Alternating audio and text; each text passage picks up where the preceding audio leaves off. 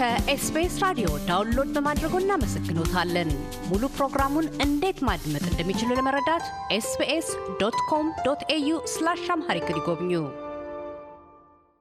በቀዳሚው ክፍል ዝግጅታችን የስደተኛው ሼፍ መጽሐፍ ደራሲ ያንተነህ ድፋባቸው የመጽሐፉን ጭብጦች፣ የልጅነት ሕይወት ፈተናዎቹንና ከቤት እስከ ሆቴል ማዕድ ቤት ያለው ሕይወቱን ቀንጭቦ አውግቶናል። የግለ ታሪክ ወጉን የሚቀጥለው ለዋና ምግብ አብሳይነት ከበቃ በኋላ የምግብ ክህሎቱን እንደምን እንደነበረ ነው።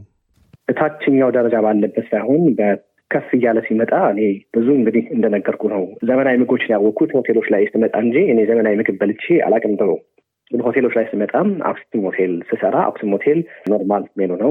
ሂልተን ላይ የነበሩ ሜኖች እንደዚህ ነገሮች ነበሩ። ግን ከዛ ቤት ወጥቼ አርኮባሌኖ የሚባል ሬስቶራንት ስገባ እዛ ቤት ምግባቸው የፈረንሳይና የጣሊያን ሜኑ ቅልቅል ነው ሜኗቸው። እነሱን ነገሮች የማየት ነገር ችያለሁ። አሁን እኔ የኢትዮጵያ ምግብ አይደለም የምሰራው ተቀጥሬ የነበረው እዛም ለራሴ ጎበዝ ነኝ። እንደዚህ የባህል ምግቡ ሽሮውን፣ ዶሮውን ምኑን እሰራለሁ ለግሌ ማለት ነው። ግን በገበያ ደረጃ ሰርቼ አላውቅም። ግን እነዚህ አሁን እነዚህ እንደ shrimp ኦች፣ lobster ኦች የታወቁ እንደ seafood ኦች እነዚህ እነዚህ ነገሮች በደንብ ያየሁትና የሰራሁት አርኮባሌኖ የሚባለው ሬስቶራንት ላይ እሱን ትንሽ አየሁኝ። እነሱ ብዙ ዘመናዊ ምግብ የመነሻው መጀመሪያ ያየሁት እዛ ቤት ነው። ከዛ በኋላ አፍሪካ ህብረት ነው የገባሁት። አፍሪካ ህብረት ስገባ ብዙ ነገር እንዳቅና እንድፈትሽ ራሴን ያደረገኝ AU ገብቼ የ AU ዋና ሼፍ ነበርኩኝ እዛ እና ብፌ ስላለ በየቀኑ ሁለት ሶስት አይነት ብፌ ነው የሚሰራው። delegate ይባላል። ከዛ VIP አለ። እንደዚህ ፕሬዚደንቶች ሲመጡ ደግሞ ወይም ደግሞ ሌሎች ሲመጡ ለእነሱ የሚዘጋጅ ደግሞ ሌላ ቡፌ አለ። ስለዚህ እነዚህን ሶስቱን ቡፌዎች የማገናኘ የመስራት እና ለሰራተኞች አብሮ ለሚሰሩት ሜኑ ጽፌ የመስጠት እና የመቀያየር የራሴ እንትን ነው። AU ውስጥ ለምሳሌ ሰራተኞች አሉ። ከሁለት መቶ በላይ ሰራተኞች አሉ። በየቀኑ እዛ ይበላሉ። ካንቴን አለ፣ ካፍቴሪያ አለ። እዛ ውስጥ በጣም realistic የሆነ price ተደርጎላቸው እሱን ይጠቀማሉ ሰራተኞቹ። ለእነሱ የሚወጣ ሜኑ አለ። ያ ሜኑ በየቀኑ መቀየር አለበት። ተመሳሳይ ነገር በየቀኑ አይቀርብም። በየቀኑ ይቀያየራል። የ VIP ውም እንደዛ ይቀየራል። ለፕሬዚደንቶች ሲመጣም ደግሞ የተለያየ ሜኑ በሆቴሉ በኩል ቢመጣም በደንብ አሳምሮ present አድርጎ እነሱም በሚመጥኑ ፕሬዚደንቶች ወይም VIP ዲፕሎማቶችን በሚመጥን መልኩ የማዘጋጀት የኔ ኃላፊነት ነበረ። ስለዚህ ምን ያደርጋለሁኝ? በየቀኑ አነባለሁ፣ በየቀኑ አነባለሁ፣ ከኢንተርኔት አወጣለሁ። ያየሁትን presentation ኡን፣ color ኡን፣ ምናምኑን ሁሉን taste ኡን በራሴ ነው የማወጣው። ግን presentation ኡ color ኡን ባየሁት አርጌ ሜኖችን ለእንግዶች አወጣ ነበረ። ያ የኔ አንድ ያሳደገኝ ነገር ቢኖር አፍሪካ ህብረት መስራቴ ነው። ሁለተኛ ከ AU ወጥቼ የተለያዩ ሆቴሎች ላይ ሰራ ነበረ እና ሆቴሎች ላይ አደራጃለሁኝ። ሳደራጅ ለእነሱ ሜኑ አወጣለሁ። ከዛም በኋላ ለእነሱ የምሰጣቸውን ስሰጣቸው ስልጠና ስሰጥ ለሰዎች ስልጠና ስሰጥ እኔም ራሴ እየሰለጠንኩ ነው የሚሄደው። ምክንያቱም ራሴን ሳጠናው እንደዚህ እንደዚህ ሳደርግ ሙያው በውስጤ በጣም እየሰፋ ነው ሄደው ብዙ እውቀቶች የተለያዩ ቦታዎች ላይ ስሰራ ሜኖች ሳወጣ ሜኖች ምግቦች ብዙ ምግቦች የማወቅ እያለ ሄደና እንግዲህ ብዙ የሙያውን በደንብ እንዳውቀው ደግሞ እንትነው rich የሆነ ነገር እንዲኖረኝ አድርጎኛል። ስለዚህ ለዚህ ነው አሁን የተሟላ ነገር አለኝ ብዬ ማስበው። ውጭ ሀገር ከወጣሁ ደግሞ በኋላ እንደ እድል ሆኖ ከሙያ ውጭ ስራ አልሰራሁም። አሁን የምትገኘው ሀገረ ጀርመን ነው። ከሀገር ቤት ወደ ጀርመን እንዴት ልትገባ ቻልክ? አሁንስ ያለበት የጀርመን ህይወት ከሙያ ጋር ተያይዞ ምን ይመስላል? ጀርመን የገባሁት በስደት ነው። መጀመሪያ ከሀገር የወጣሁት ወደ ስፔን ነው የወድኩት።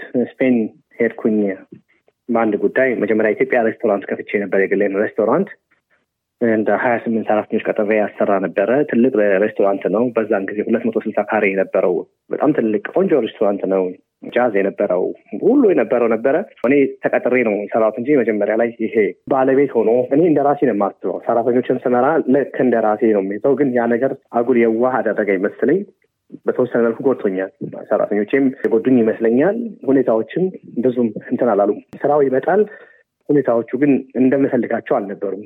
ቤቱ ይሞላል፣ ግን ስትረሱ እኔ ውስጥ በጣም ጨመረ። በጣም ህይወት እስኪያስጠላኝ ድረስ ምርር አለኝ። የራሴ ሁነኛ ሰውም አልነበረኝም handle የሚያደርግልኝ። ውጭ ያለውን ስራ አላቆምኩም። catering ኡን እሰራለሁ። AU ም እንደዚህ summit ሲኖር እየገባሁኝ ድንኳን ተክዬ እዛው ግቢ ውስጥ እሰራለሁ። በሱ ምክንያት እዛ እዛ ስሮጥ እዚህ ጋር ያለው ነገር መበላሸት ጀመረ። በኋላ ላይ ራሴን በጣም አያመኛል ነበረ። ከዛ በኋላ ሐኪም ሳናገር ብታርፍ ጥሩ ነው። አንተ ገና ልጅ ነህ። እንግዲህ እድሜ ያኔ ከሰላሳ በታች ነው እና ብታርፍ ይሻልሃል ማለት ልጅ ነህ አንተ ብዙ stress አታርግ አለኝ። ነገሮችን gap ማድረግ ጀመርኩኝ። በኋላ ላይ አንዳንድ ነገሮችን አንድ ጓደኛ ነበረኝ ባርሴሎና፣ እሱን አናገርኩት። እረፍት ሄድኩኝ ባርሴሎና። ከዛ በኋላ ግን ወደ ኢትዮጵያ ያለው ነገር ብዙ ነገር ተበላሸ ከወጣው በኋላ እና በጣም ወደዛ መመለስ ምንም አልታየኝም። ከዛ ስፔንም መኖር አልፈለግኩም። ወደ ጀርመን ሄድኩኝ። ጀርመን asylum ጠየቅኩኝ።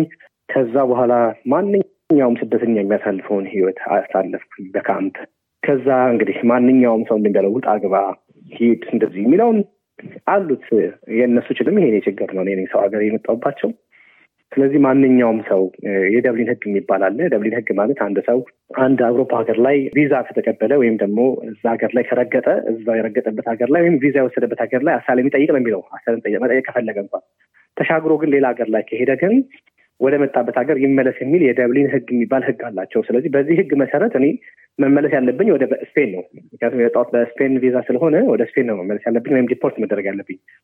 deport አላደረጉኝም። ሀሳብ ነበራቸው። ደብዳቤ ይልኩልኝ ነበረ ውጣ የሚል ግን እዚህ ያመቻቹት ነገር አለ። እነሱ ራሳቸው ሰው ስለሚፈልጉን አላውቅም። church Asyl የሚባል አለ። church ላይ ጥገኝነት ይጠይቃል። አሁን ቆሟል። ይሄ ነገር የለም፣ ግን በፊት ነበረ። ምንድን ነው የ church ቤተክርስቲያን ጥገኝነት ይጠይቃል። የካቶሊክ ወይም evangelist church ኦች ብዙ ስላሉ መንግስት ደግሞ ለእነዚህ እውቅና ሰጥቷቸዋል። እነሱ ከለላ ይሰጣሉ። ምንድን ነው ከዚህ እስከዚህ ጊዜ ድረስ ይውጣ ስለሚል ያቺ ይውጣ የተባለባት ጊዜ እስክታልፍ ድረስ የቤተክርስቲያን ጥላ ይሰጠው እና እዛ ይቆያል። ስለዚህ በዚህ መሰረት እኔ ቤተክርስቲያን ጠየቅኩኝ። ለጊዜው አላገኘሁም። ውጣ የተባልኩበት ቀኑ አለፈብኝ። አንድ አመት ተቀጣሁ። ስለዚህ ስድስት ወር ቤተክርስቲያን መቆየት የነበረብኝ ልጅ አንድ አመት ከስድስት ወር በአንዲት ፓውሎሶፍ እንደምትባል መንደር አሁን ከምኖርባት ሰማንያ ኪሎ ሜትር እዛ ለአንድ አመት ከስድስት ወር ቆየሁ። church ቤተክርስቲያን ተጠልዬ ማለት ነው። ያ ማለት ከመንግስት ምንም የማገኘው ነገር የለም፣ ከማንም አካል የማገኘው ነገር የለም። ግን የሚፈልገው ነገር ግን ይሟላልኛል። ቤት ውስጥ ተጠልዬ እኖራለሁ። በዛ ውስጥ ሰዎች አወቅኩኝ። ቋንቋ የሚያስተምሩኝ ሰዎች ቤት ድረስ እየመጡ በጣም ጥሩ ጥሩ ጀርመኖች አሉ። እነሱ እየመጡ ቤት ድረስ ቋንቋ ያስተምሩኛል። ቋንቋይም በጣም አጠናሁ። ግድግዳውን ላይ እየጻፍኩኝ ቋንቋውን pronunciation ኡን word ኡን vocabulary ውን በደንብ አጥንቼ ጥሩ ጀርመኛ ተናጋሪ ሆንኩኝ። እዛው ሳልወጣ ከዛ ቤት ውስጥ የባከነ እድሜ አልለውም። ልማር ፈጣሪ ያንን ቋንቋ እንደማር እዛ እንደላከኝ ነው የማስበው እንጂ ለእኔ እንደ ችግር አይደለም ማስበው። ያን ሁኔታ ምቹ ነው። የጎደለብኝ ነገር አልነበረም። ከዛ ወጣው። ከዛ ከወጣው በኋላ ያው የመኖሪያ ፍቃድ ማለት የመኖሪያ ፍቃድ ሳይሆን የ normal መታወቂያ ተሰጠኝ። ህጋዊ መታወቂያ መኖሪያ ፍቃድ ሳይሆን ህጋዊ መታወቂያ ሰጡኝ። በሱ መሰረት የስራ ፍቃድ ሰጡኝ። ወዲያውኑ አንድ ሬስቶራንት በሙያዬ አገኘሁኝ ሳልቆይ እዛ አንድ አመት ከሰራ በኋላ እንደገና ራሴን እያሳደግኩኝ ከዛ በኋላ የኢትዮጵያ ዲፕሎማ ነበረኝ እና የሰራሁበትን የስራ ልምድ ለአንድ ድርጅት ሰጠኋቸው። እነሱ አይ ይሄ አንተ ብዙ የትምህርትና የስራ ልምድ ስላለህ እዚህ ሀገር ላይ መማር ሳይንስ ሳትል እስኪ የሚተረጉምልህ ከሆነና ሙሉ ዲፕሎማ የሚሰጥህ ከሆነ እንሞክራለን አሉኝ። ሞከሩልኝ። ተሞከረ። እንግዲህ original document ኦች መሆናቸውን ኢትዮጵያ አረጋግጠው ከዛ በኋላ የጀርመንን ዲፕሎማ ሰጡኝ ማለት ነው። ስለዚህ የጀርመን ዲፕሎማ ሙሉ ዲፕሎማ አገኘሁ። ይህ ትልቅ success ነው ለኔ። የጀርመን ሙሉ ዲፕሎማ አገኘሁኝ። ከዛ ፈተናም እንደተፈተንኩኝ አንዳንድ ነገሮችን አድርጌ በሙያዬ በጀርመን quality ደሞዝ መቀጠር ጀመርኩ ማለት ነው። ስለዚህ እንግዲህ እንዲህ እያለ document ስላለኝ ቋንቋውን ስለምናገር ሙያውም ስላለኝ ጎበዝ የስራ ሰው ነኝ፣ ታታሪ ነኝ፣ ፈጣን ነኝ። just እነሱ ከሚፈልጉት በላይ እኔ ጋር ብዙ ነገሮች አሉ። ያንን ነገር ማድረግ ስለቻልኩኝ ነገሮች እየተሳኩ በሚሄድበት ስኬታማ እንደወጣ አይፈልጉም፣ እንደሄድ አይፈልጉም። ጥሩ ድጋፍ አገኝ ነበረ። በዚህ ምክንያት እንግዲህ ራሴን እያሳደግኩኝ ዛሬ ያለሁበት እንግዲህ በዚች እንግዲህ ዘጠኝ ዓመት ሆነኝ ጀርመን ሀገር ውስጥ አልሞላኝም፣ ሊሞላኝ ነው። በዚህ ጊዜ ውስጥ እንግዲህ አንድ five star ሆቴል ውስጥ እንግዲህ ዋና ሼፍ ሆኜ እየሰራሁ ነው ማለት ነው። እንግዲህ ይሄን ይመስላል። መጽሐፉ ከአማርኛ ወደ ጀርመንኛ ተርጉሟል። ከዛስ ወደ እንግሊዝኛ የመተርጎም ሀሳብ አለ። በሙያው ዘርፍስ ሙያህን ወደፊት በምን መልኩ ነው ለመግፋት አቅደና አልመ ያለው? እንግዲህ መጽሐፉ የእኛ የኢትዮጵያኖችን ታሪክ ላይ ያነጣጠረ ቢሆንም የኔ ህይወት የብዙ የኢትዮጵያኖች ህይወት ነው። ግን እንዳየሁት ከሆነ ወደ ጀርመኛ ሲተረጉም በጣም ብዙ ጀርመኖች በመጽሐፉ ሲማረኩ አየሁኝ። አሁን ይሄ መጽሐፍ ሁሉም ገበያ ላይ አለ፣ በጀርመን ተርጉሟል። ዴፍሉሽሊንገን ኮህ ይላል፣ ዴፍሉሽሊንገስ ኮህ ይላል መጽሐፉ። ስለዚህ መጽሐፉ ላይ እንደ ርዕስ የተቀመጠውም አፍጋበ ካይን አውስቴውን ይላል በጀርመንኛ። ምን ማለት ነው እንግዲህ ተስፋ መቁረጥ መፍትሄ አይደለም ነው እንግዲህ በአማርኛ ሲተረጉም መፍትሄ አይደለም። መፍትሄ የሚሆነው መቀጠል ነው። ህይወትን እንዳመጣጡ መልስን እየሰጡ መቀጠል እንጂ ተስፋ ቆርጦ አንገት ደፍቶ ለዛ ነገር እጅ መስጠት መፍትሄ አይደለም። ዋናው አጠቃላይ የመጽሐፉ ጥቅለል ይሄ ነው። እና በጀርመን እንግዲህ ተወዳጅ መጽሐፍ ሆኗል። በሁሉም እንግዲህ መጽሐፍ ቤቶች አማዞን ላይ የተለያዩ ድህረ ገጽ እንደዚህ የሽያጭ አካላቶች እነሱ ጋር አለ መጽሐፉ። በዚህ መልኩ እየተሰራጨ ነው። አሁን ወደ እንግሊዝኛ የተተረጎመ ነው። ምናልባት ከሶስት ወር በኋላ ያልቃል ብዬ አስባለሁ። የእንግሊዝኛው ትርጉም እንግዲህ የእንግሊዝኛውን ትርጉም ደግሞ ለዓለም አበረክታለሁኝ። ስለዚህ የሚደረገውን በሙሉ አስቤያለሁ። ወደ የተለያዩ ሀገራት መጽሐፉን ይዤ የመሄድ ሀሳብ አለኝ። እንግሊዝኛ የሚናገሩ ሀገራቶች በሙሉ አቅም በፈቀደ እድሎች በከፈቱ መጠን በሙሉ ይህን መጽሐፍ ማስተዋወቅ እፈልጋለሁ። ብዙዎችን ያስተምራል ብዬ አስባለሁ። እንግሊዝኛው መጽሐፍ ሲወጣ ወደዚህ ለመምጣት ሀሳብ አለ።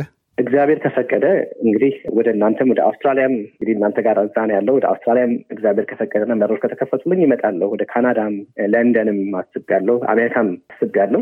እነዚህ የተለያዩ ሀገሮች ላይ የማሳካ ይመስለኛል። እግዚአብሔር ከኔ ጋር ነው። እስካሁን ያደረሰኝ ፈጣሪ እንግዲህ ይቀጥላል። ህይወት ይቀጥላል። የስደተኛው ሼፍ መጽሐፍ ደራሲ አንተነህ ድፋባቸው፣ ስለ ቃለ ምልልሱ እናመሰግናለን። ጥረትህ እዚህ እንዳደረሰ ሁሉ ቀጣይ ትልሞችህም እውን እንዲሆኑ ምኞታችን ነው። አሜን። እኔም ከልቤ አመሰግናለሁ። እግዚአብሔር ያክብርልኝ ጌታዬ። እያደመጡ የነበረው የ SBS አማርኛ ፕሮግራምን ነበር። የፕሮግራሙን ቀጥታ ስርጭት ሰኞና አርብ ምሽቶች ያድምጡ። እንዲሁም ድረገጻችንን በመጎብኘት on demand እና በ SBS mobile app ማድመጥ ይችላሉ።